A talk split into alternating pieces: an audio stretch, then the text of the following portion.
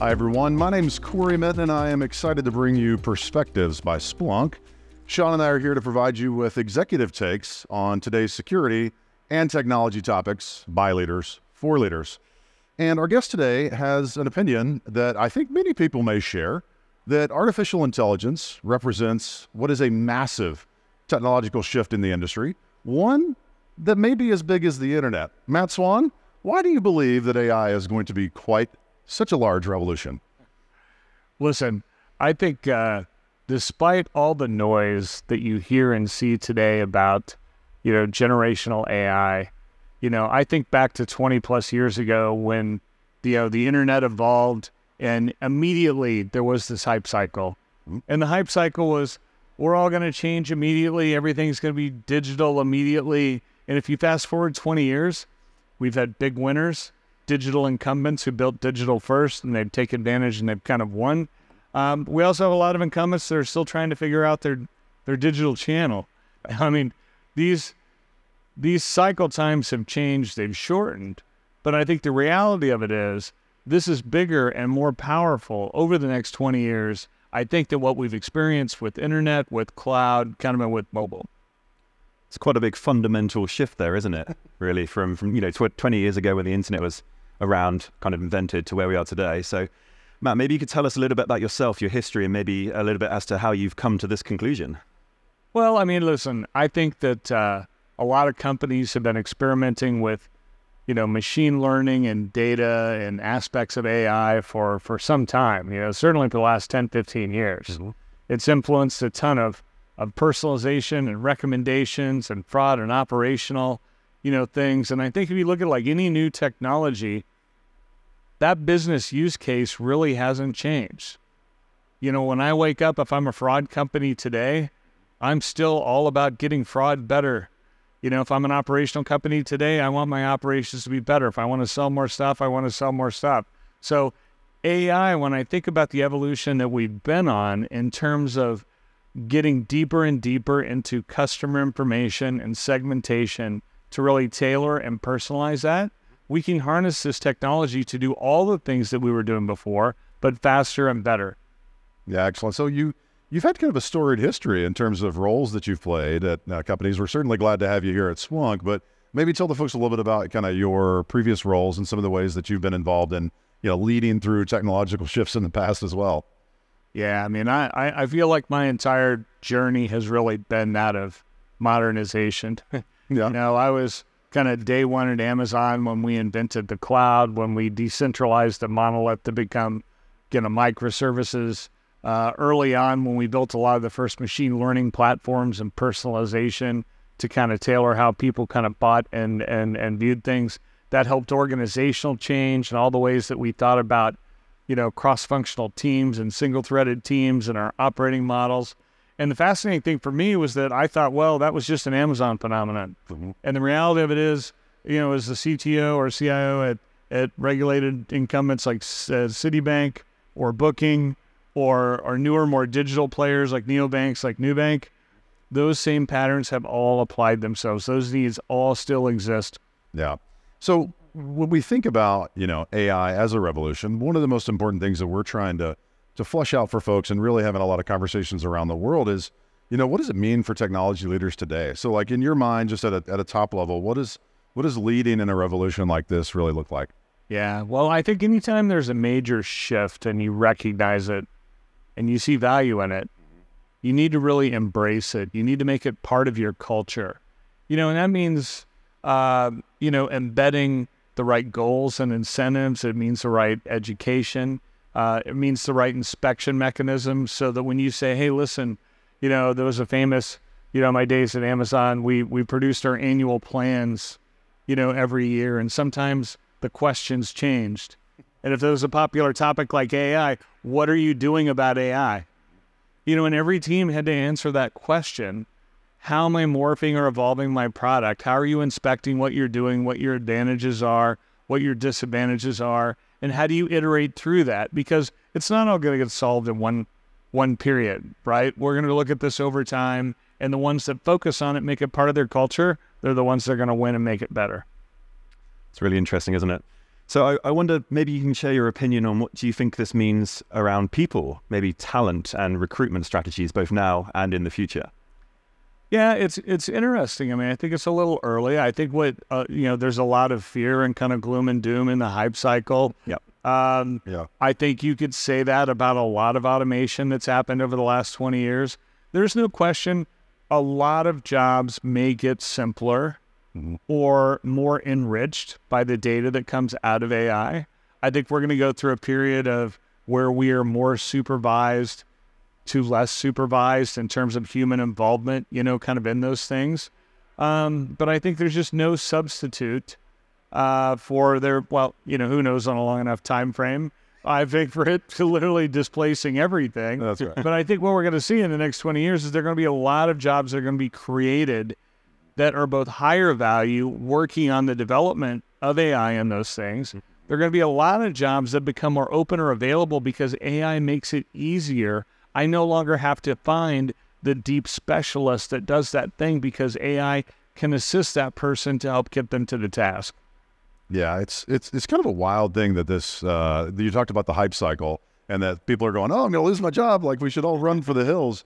And I think it's one of those that we have to be thoughtful about. What are the skills that we're going to try to develop over the future?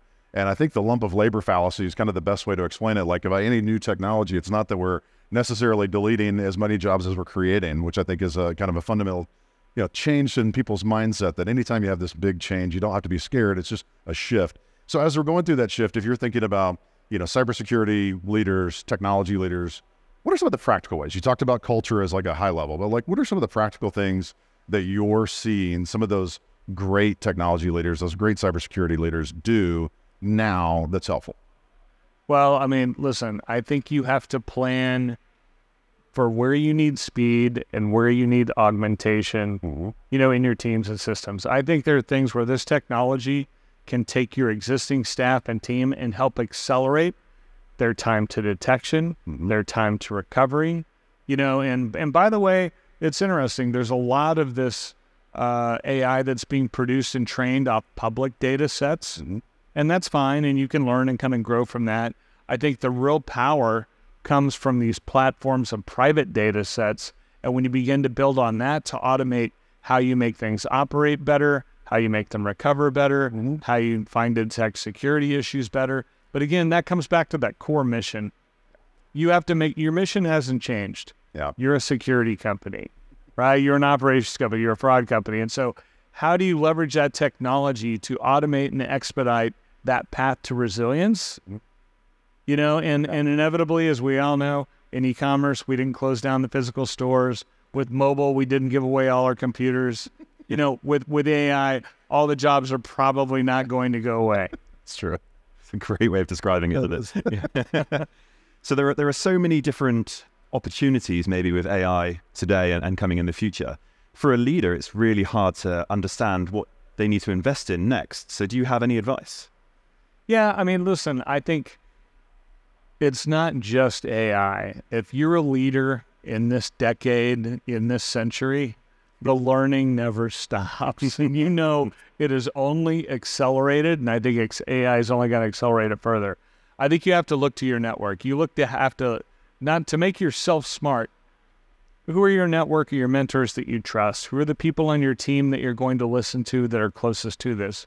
Who are the vendors that have built a competence in this that can help establish the patterns of the products that help you kind of, um, integrate, you know, and and kind of and do more. Look, if you're an innovator and a founder, what's the company you want to build to be AI or you know kind of digital first? But I think you need to take and talk to these people, talk to the venture capitalists, talk to the private equity folks, and make an assessment based on principles and tenets.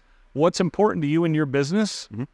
And then kind of weigh out where does this begin to fit in so that I can test and learn and evolve and kind of advance the ball. Yeah, absolutely. It's, you know, one of the things that's been super popular, you talked about it earlier, this generative AI, right? That's the thing that really burst onto the consciousness of that the common person right out there. While many of us have been working in AI research and, you know, big data, these things for years and years. But uh, you know, one of the things that they're, you know, that they're thinking is it's like it's just it's you're going to automate everything, AI is going to take over. But I don't feel like that's true. Like, do you believe that human in the loop is the right answer now? And like, how far in the future is that real full AI automation going to happen? Look, I, I, I can't predict.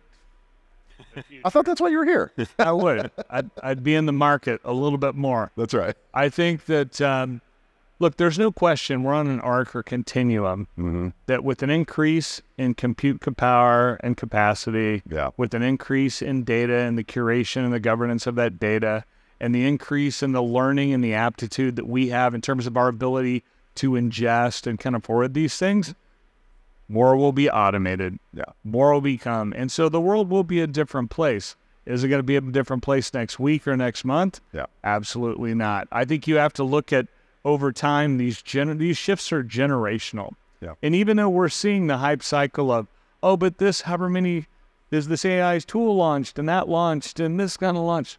Yeah. Think about it like um, there's a famous story that uh, Bezos used to tell that the turn of the century when automobiles were made, there were hundreds and hundreds, if not thousands, of automobile makers, Mhm. and most of them failed. And you bridge down to the top kind of three or four, which became the real winners and succeeders kind of in this space, Mhm. right? Those were kind of day one companies. And I think if you look at the thing or the internet, there were so many companies and so much hype. And then through the late 90s, so much of that failed and contracted. And others- But again, there was a concentration of winners and things that have carried forward. Yeah. You could say the same thing with cloud, with mobile, with various aspects of business. Yeah. I don't think AI is going to be too much different than that. Maybe we're on a slightly faster cycle, but this is going to be a generational shift. Great. So you touched on culture earlier. Let's dive into that a bit, bit more here. With the world likely to be a very different place in maybe a decade or, or so's time with, with the invention and driver of AI, what cultural changes do you think we now need to embed into our organizations today and tomorrow to make that shift happen over the next decade? Well, I mean, the good news is our kids are going to take care of it. right? They're gonna they're gonna be smarter than we are. They're going to be faster than we are, and they're going to lap us in, in kind of in no time. Yeah. I think though the way that I think about, you know, look, I've got a daughter and sons, and uh, I think about one's a software engineer, one's finishing up kind of in in in school, and I think the things that I would have told them to think about studying and investing in a few years ago have changed Yeah. you know and i think the way you think about data and data intelligence and or machine learning and what goes into those things if there's an interest i think there's going to be a lot more value. I think there's going to be a lot more job creation and things in those areas. Because look it's been easy for adobe and a number of companies to augment their products to quickly produce a thing. Look at the broad swath of everything that would have to be automated. Yeah. it's just going to take time. Yeah, absolutely. So one of the the key goals that we had when we set out to do this perspectives, uh, both the website and this podcast, was really a way to help make sure that we're able to help leaders stay abreast of the latest sort of trends and technologies that are happening in cybersecurity and across IT and engineering. So I'm curious, as a as a leader, what's like your go-to resource? I know you mentioned earlier, right, having a great network and having mentors and folks that you trust.